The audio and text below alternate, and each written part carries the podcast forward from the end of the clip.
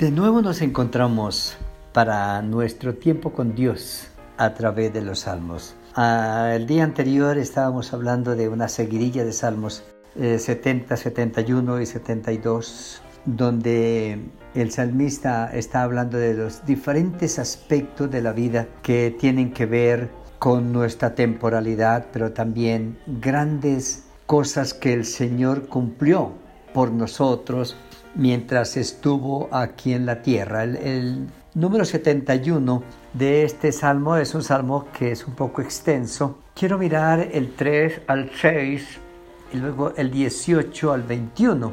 Sé para mí una roca de refugio a donde recurra yo continuamente. Tú has dado mandamiento para salvarme porque tú eres mi roca y mi fortaleza. Dios mío, líbrame de la mano del impío, de la mano del perverso y violento, porque tú, oh Señor Jehová, eres mi esperanza, seguridad mía desde mi juventud. En ti he sido sustentado desde el vientre, de las entrañas de mi madre, tú fuiste el que me sacó. De ti será siempre mi alabanza. Cuando miramos ah, lo que el salmista está cantando o está componiendo a través de este salmo, encontramos, como dijimos, aspectos relacionados con nuestra misma vida humana temporal, pero también con la vida del Señor Jesucristo cuando estuvo con nosotros aquí en nuestra temporalidad. Él Señor, en la cruz está hablando de Padre, ah, en tus manos encomiendo mi espíritu. Es el lugar perfecto, completo y total de seguridad. De igual manera,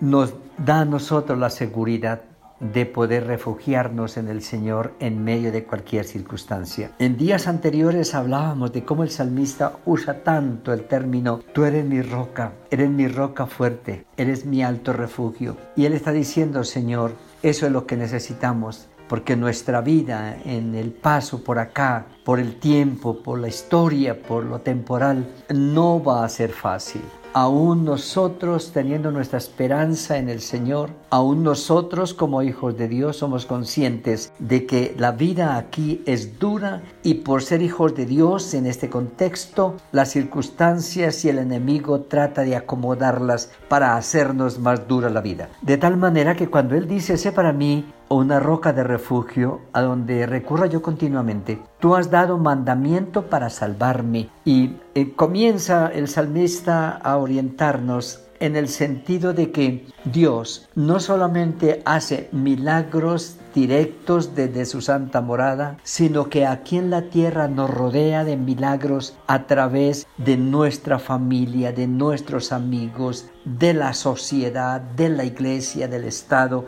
Dios usa infinidad de recursos para bendecirnos. Y me gusta esa frase B del versículo 3, tú has dado mandamiento para salvarme, tú has dado mandamiento. Lo mismo el 41 del Salmo 40-41 ah, nos recuerda eso diciendo lo que el Señor ha hecho por nosotros.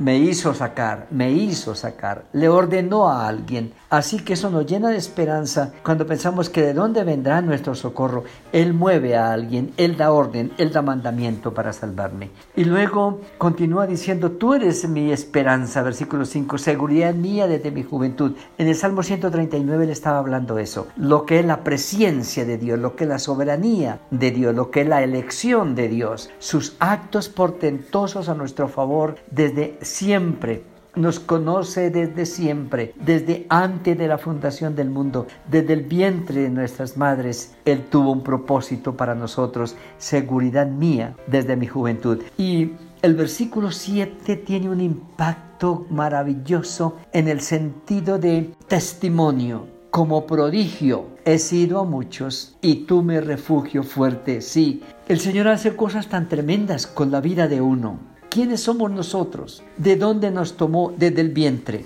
¿Qué hizo? A veces nos separa de nuestra misma familia, a veces nos sustrae de nuestro contexto familiar para podernos aislar, aislar de conductas que pueden ser dañinas. Y parecen procesos dolorosos, pero el propósito de Dios es perfecto. Dios tuvo que aislar a José a través de una circunstancia de dolor, y llevarlo a Egipto en una situación desagradable, triste para él, que nunca quería pasar por ella, pero era la manera de aislarlo de una serie de hermanos dañinos, una familia que no le iba a edificar y formar para los planes de Dios, sino que lo iba a dañar, a perseguir y de pronto era capaz de trastornar los planes que Dios tenía para su vida.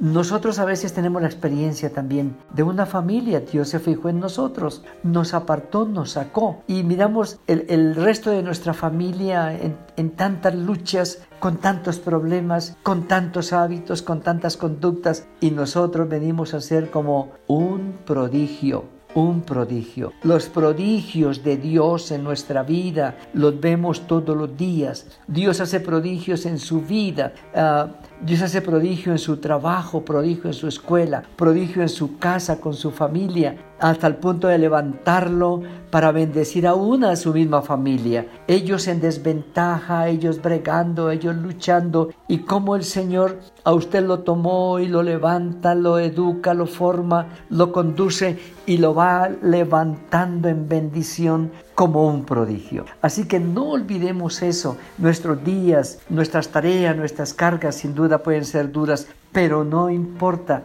Dios nos ha puesto como bendición y como prodigio para otros. Pero también nos recuerda que podemos tener una vida de bendición prodigiosa, pero también una, una ancianidad buena edad buena, una buena vejez, con salud, con bienestar. Y él le pide eso al Señor, no me deseches en el tiempo de la vejez, no me desampare cuando esté menguando. Versículo 18, aún en la vejez, no me desampares. Y él dice, Señor, en la largura de días uno recibe mucha bendición, pero en la largura de vidas también pasa por muchos momentos difíciles. Entre más años tenga uno, más dificultades encuentra y por más circunstancias tristes va a pasar. Versículo 20, tú que me has hecho ver muchas angustias y males, volverás a darme vida y de nuevo me levantarás de los abismos de la tierra, aumentarás mi grandeza y volverás a consolarme. 20 y 21, dando a entender en esta largura de años he pasado por tantas, Señor. He visto tantos males, pero tú me has levantado y estoy en pie y puedo terminar mi vejez buena, como el mismo ah, el libro de Samuel y de Reyes narran el final de David. Un final de anciano, pero en buena vejez y estable. Por lo tanto, también él dice, aún teniendo vejez buena y muriendo en, con calidad de vida, todavía hay más para mí, porque me levantarás, hablando de la resurrección que tendremos un día. Volverás a darme vida, de nuevo me levantarás, aumentarás mi grandeza. Y todo eso también tenía que ver con la resurrección del Señor y con nuestra resurrección que esperamos cada uno de nosotros. Gracias a Dios por este día. ¿Cómo está terminando el día? ¿Cómo van las cosas? Dios ha hecho prodigios con usted y lo seguirá haciendo. Y nos anima a contarle, a descansar en Él, a esperar en Él, porque Él tiene cuidado de nosotros. Amén.